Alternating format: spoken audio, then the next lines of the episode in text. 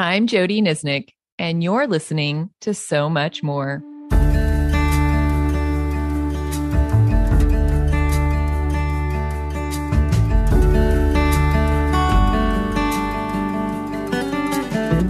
In John 16 12, Jesus stated, There is so much more I want to tell you.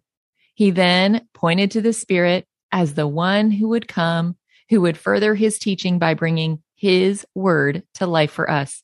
So much more creates space for God to reveal his truth through his word.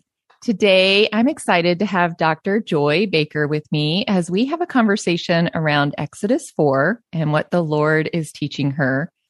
Dr. Baker has taught and discipled women in the church for more than 30 years.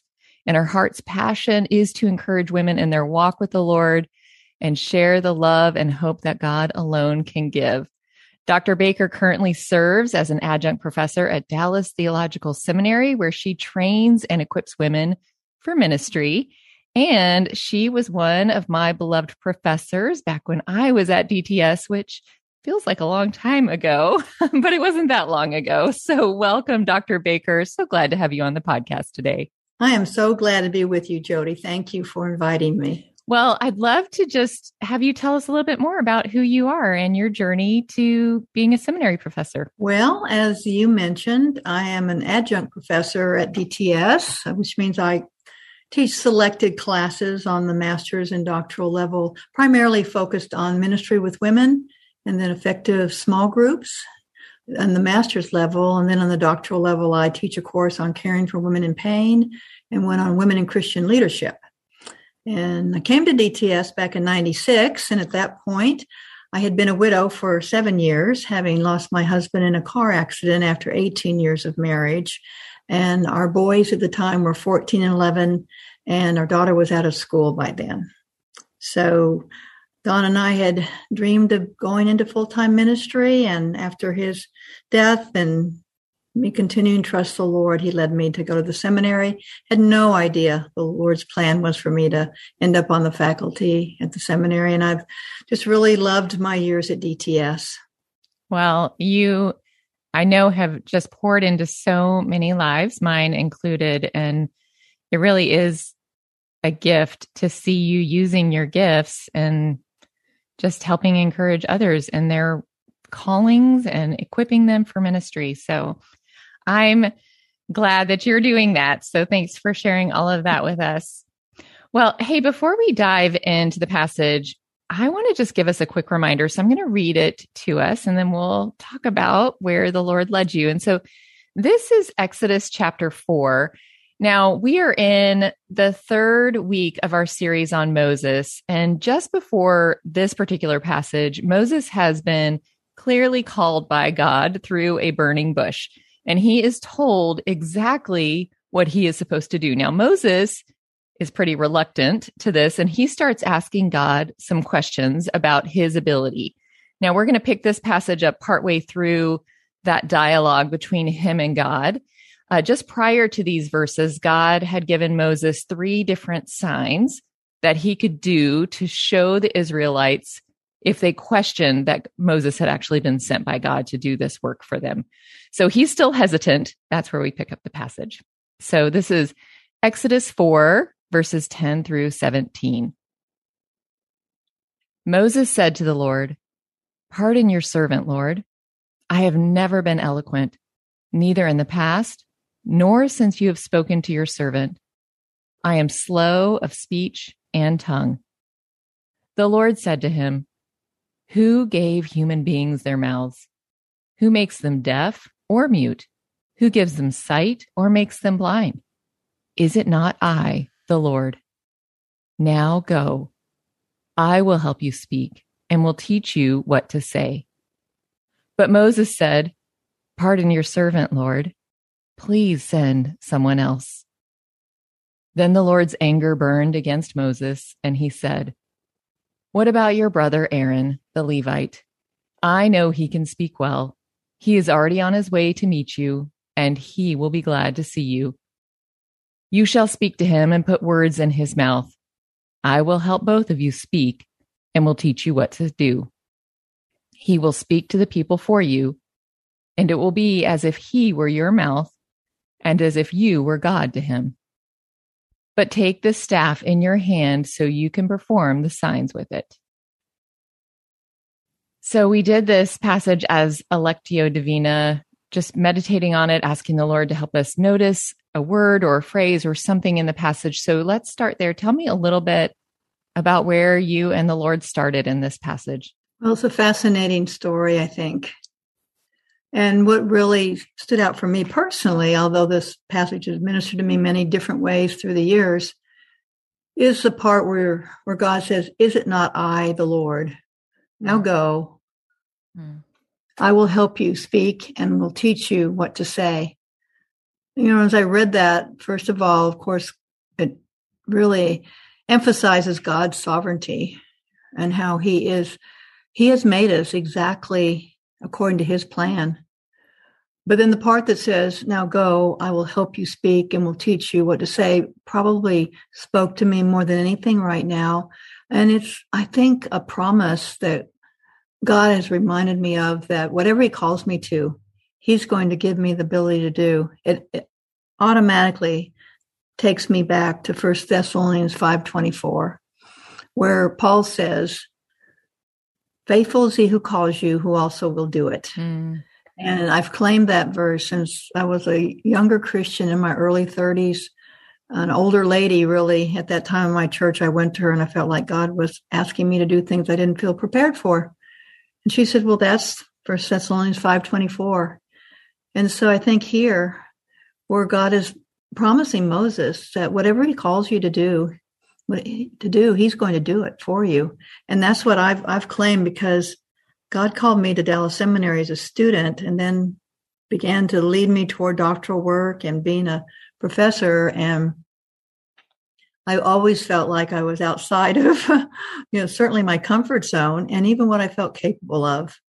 And so these verses reminded me again, even now in these years of my life, you know, that, that he will help me speak and he will teach me what to say. Mm-hmm. And so whenever I'm teaching, whenever I'm speaking, I'm always asking him to guide me in what he would have me to say. So it's a great encouragement to me that he will faithfully honor that dependence on him. Yeah, I really love what you said that he was calling you to do things you weren't prepared to do. And I think that's exactly how Moses feels mm. in this moment.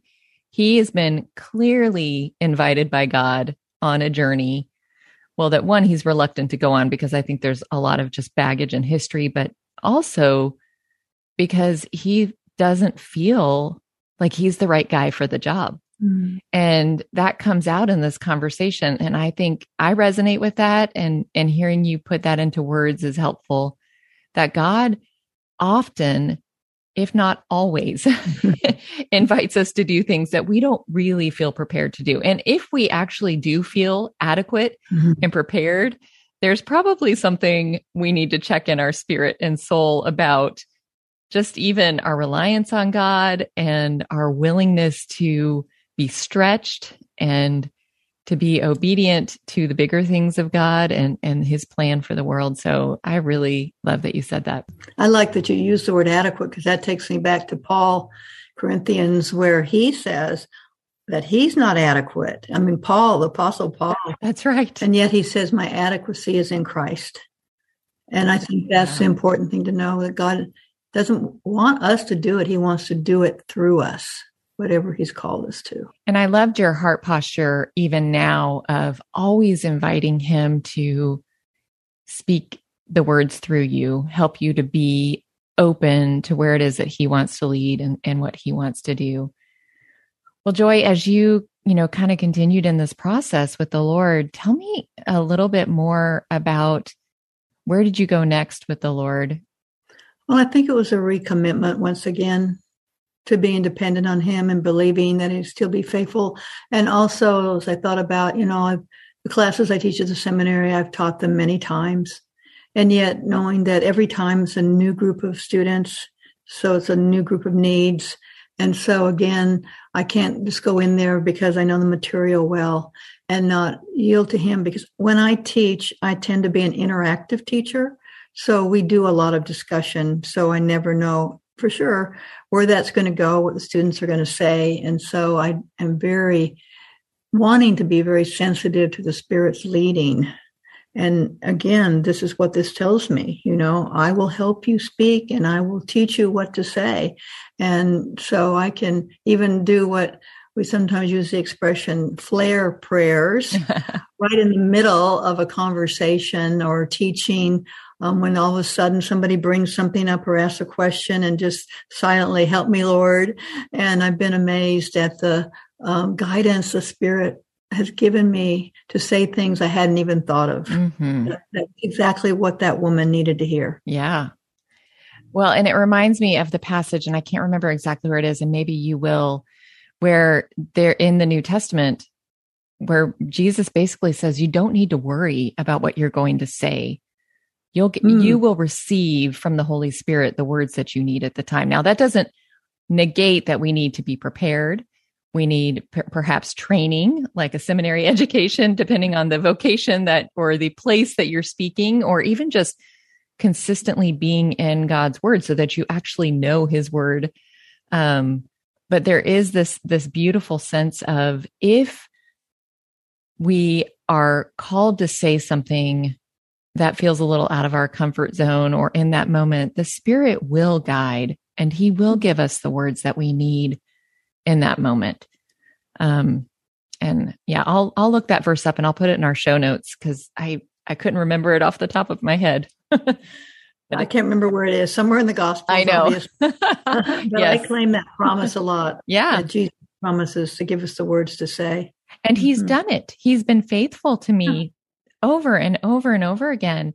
Like you said, there's a con- like I'll be having a conversation with a woman, especially when I was working in pastoral ministry and just counseling and um, sitting with women who were just really hurting. And the Lord would meet me in that place and remind me of a verse or give me a comforting word to say to them that wasn't something I had been thinking about. And I really knew it was from the Spirit and they would even oh yes i needed to hear that you know? And so that there is just this beautiful um it, it's just such a it's such a comfort to me to know he will provide. When he asks us to do something that feels out of our comfort zone he will he will go before us and he will provide for us. And i think you know that even though that wasn't where i landed with these verses but to see moses um, really disagreeing with God in a way, and we can we can have those kind of conversations with him. But he was kind of adamant. He said, "Send somebody else," and and you know then it says that God's angry with him because it's really questioning God's plan and purposes for his life, and and almost thinking that he's not God's not able to enable us to do. So I don't know that I've ever said no to God. I've had been hesitant. I have acknowledged my inadequacy but um, believing that He is able. So it's exercising faith to go ahead and say, okay, because if you'll be there and you'll equip me and prepare me, then I'm willing to do it. Yeah. And this is such an interesting passage, too, because I think Moses rocks, walks right up to the edge of disobedience here because he's, you know, questioning God, questioning God. And he says, oh, I'm not good at this. And then he says, would you just send someone else? Mm-hmm. He doesn't specifically say no, but he makes, he makes this last request of God, please, please send somebody else. Don't make me do it. Um, and so I think, you know, he walks up to the edge and it really is interesting to me that the Lord gets angry with him. Mm-hmm. And, you know, and I've questioned that and I've looked into, okay, what does that mean? Um, you know, he gets angry with him, but then he actually helps him, which is just such an interesting, all of this is so interesting to me. What was in the anger? Was Moses really disobedient? Mm-hmm. Was, you know, is it sin? Was there some sort of sin in this place? I would think maybe yes. His heart probably had, was bent on it because why else would the Lord be angry? Mm-hmm. Um, I don't know. What do you think about all that? I don't know. I mean, I know that God, you know, he does he doesn't want us to push back on his plan.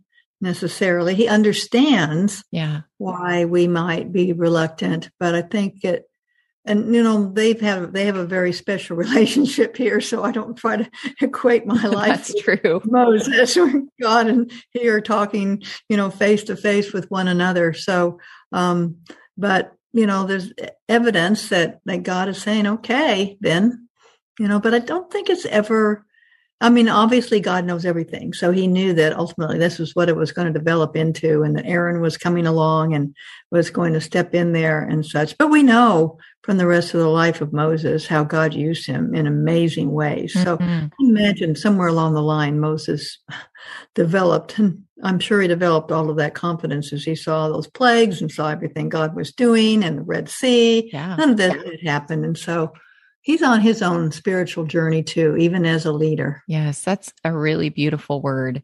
He is. And he's, and we see him being developed mm-hmm.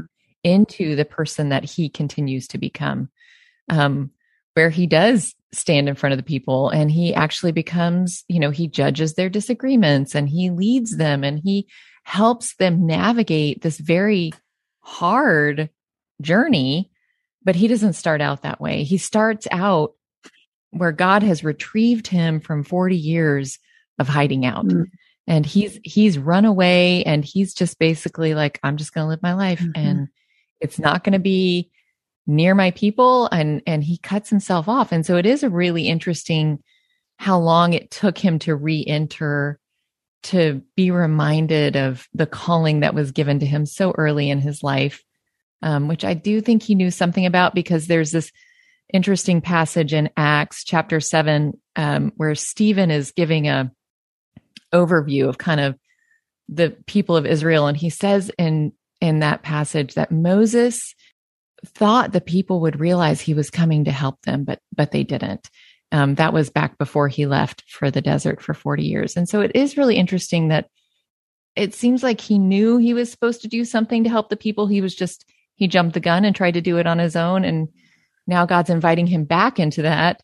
Mm-hmm. It makes sense that it took a little, a little bit of, um, it was a slow start. Let's say that. Mm-hmm. mm-hmm. Mm-hmm. Well, was there anything else about this passage that either encouraged you or challenged you? Well, the the only thing about it, um, really is I did think back to another time in my life when this verse these verses were so significant it was when i was writing my dissertation for my doctorate and we were studying the life of moses and in bible study at church and at that point, I was so overwhelmed and I just did not know how in the world I was going to do that and be able to, to write up all of this and complete this dissertation. And I remember identifying with Moses at that time and saying, Oh Lord, I don't know. I don't think I can do this. And, and of course, reading this and being reminded that God is saying, I'm going to help you write this mm. too and trusting him and, and just little by little and seeing him faithfully meet me at that point because I was on the front end of, of, of even considering being on faculty at the seminary, and that was overwhelming enough, and all of that. So I definitely felt like Moses felt then um, the only difference was I didn't press against God to the point of I'm not going to do it. um, but um, He was very patient with me. But I don't know that that just took mm-hmm. me back to that time, and was so grateful that that was the time I was studying about Moses because God knew I was going to be in a Moses kind of situation at the time. Yeah. Oh, I love that. That's very encouraging. I think I felt that way every pr- paper I had to write in seminary, and it was not even anything near a dissertation. So I was always like, I don't know if I can do this. Um, and he does. He shows up when when we, but our part is the participation in sitting down and doing the hard work. I mean, it does take our effort. Um, yes. And so, yes. Well, um, I, I'm curious, you know, as somebody who's been on a few journeys that they were reluctant to go on, what kind of words of advice would you have for somebody? Because I feel like that's Moses. I feel like he's just a reluctant traveler on this journey with God and to, toward the calling he's receiving. And so, what kind of advice would you have for somebody there? Well, you know, I think really any of us, as we begin or continue in our Christian life, need to determine who's going to be in control of my life? And I think to really accomplish all God has for us takes a, an attitude of surrender. Um, I recently taught a couple retreats and a chapel message last summer at DTS on surrender and that passage out of Mark 8:34 where Jesus says to the disciples, whoever wants to be my disciple must deny themselves, take up their cross and follow me. And so and and what Jesus was talking about, he was already talking to people that were believers. Um, the crowds were there, but he was making a distinction of um, if you really want to be a committed disciple of mine, then these are the things that need to happen. And part of it is surrendering to his will and be willing to take up whatever cross to accept, not like, not want um, some of the more difficult, painful things he might call us to, and to follow wherever Jesus mm-hmm. leads us. And that really is the Christian life. And so that whole concept of surrender, which is really, in other words, a sense of Lord, what, who's Lord of my life? Because we can be a Christian without Jesus being Lord of our life. Because it all it takes to be a Christian is to accept Jesus as our Savior. Mm-hmm. Yeah. But there is another aspect to it. Okay, are we going to now be willing to yield to God's will and plan? Then that means that we choose to make Jesus Lord of our lives. And um, I think that's a, that's one of the most significant components of really walking with with Christ in a very faithful way that allows Him to use us.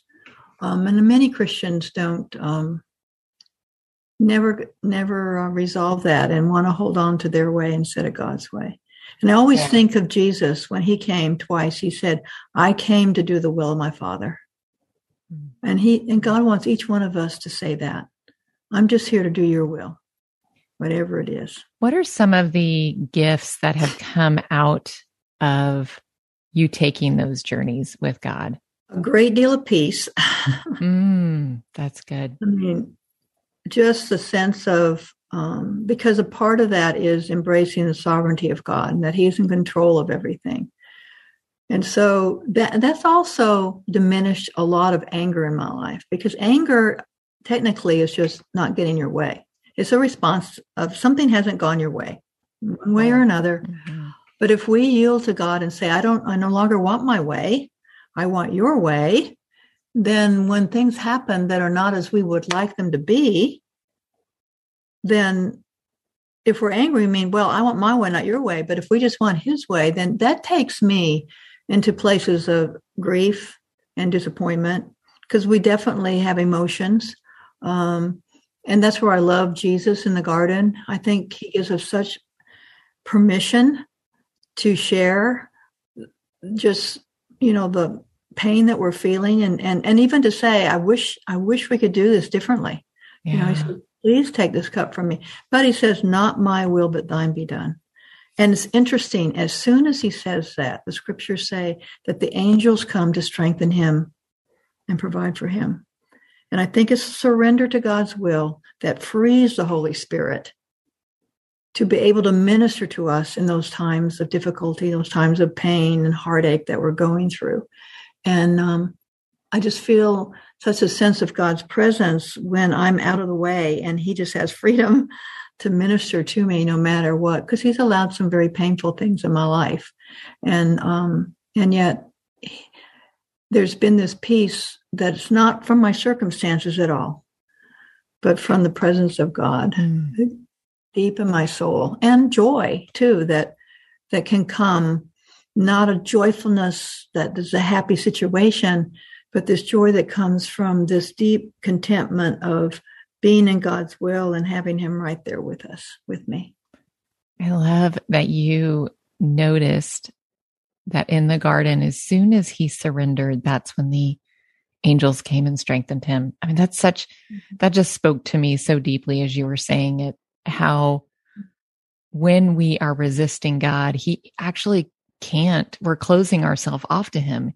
And he's, mm-hmm. you know, the things that we know about our God, people say he's not a bully right? He, he invites us to do something. If we resist, resist, resist, I mean, eventually he's going to accomplish his plans and purposes in a way without us. And that's mm-hmm. that should be devastating for us because we have now missed out on his good plan and purposes. And when we are open to him, the fact that he comes and he bolsters us and the spirit speaks words of encouragement into our soul and strengthens us and, you know, empowers us to live and do whatever it is he's inviting us to do. Mm-hmm. That's a good, good word. Thank you for sharing that. So you had quite a career transition later in life and you basically started over. And I resonate a lot with that. I'm in the midst of that still. So that's the other thing I would love just, and maybe this is just a totally selfish question. What are some words of encouragement for those of us who find that life has been disrupted and God is leading us in a totally different direction than we expected or imagined? So, from your experience going through that, what are some words of encouragement there too? Well, one of the things I think that you're referring to are times of transition or change in our lives. And I think this is one of the, the key times in our lives when our relationship with the Lord is so important because He is He is really the only constant in our life. And this is why our deepest needs for love, for value, for worth, for security need to come in Him because then if it's sourced in Him, it can never change as we go into some things that we plan on and choose to do, other things that come in very unexpectedly, and our lives were radically changed. Say, for instance, when my husband died, um, to know that even though it was such a devastating, painful time, Don was not life to me. Oh, that's good. God was life to me. Yeah. So that when I got the word of his death, as tra- traumatic as that was, I turned right to God. Um, and he was there because he's never going to leave me.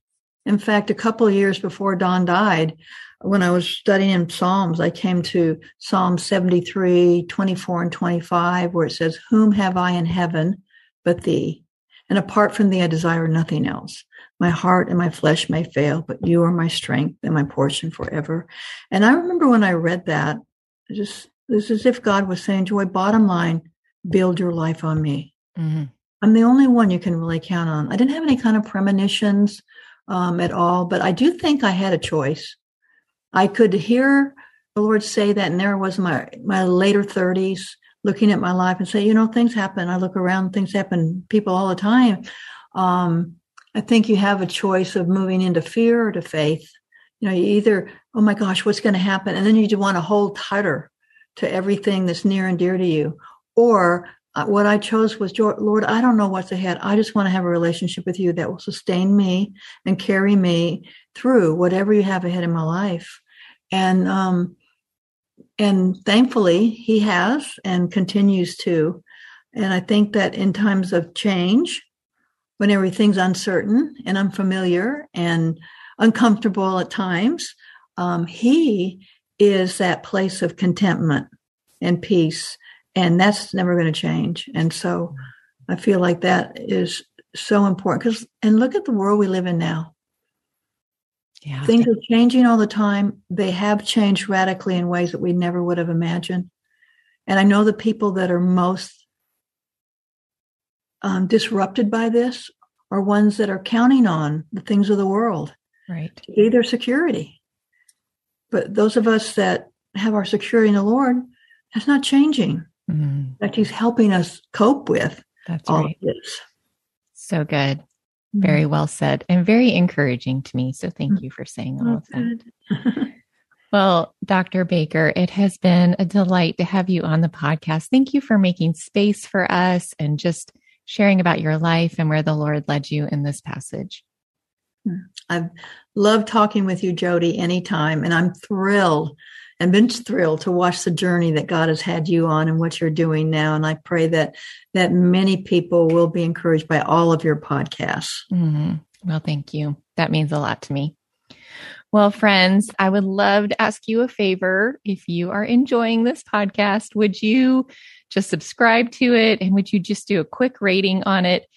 It's hard to tell you how much that actually matters when people are looking for things. So thank you in advance for doing that. And also, Thank you for joining Joy and I today on So Much More because we really do believe God has so much more to say to us, and we are creating space to listen.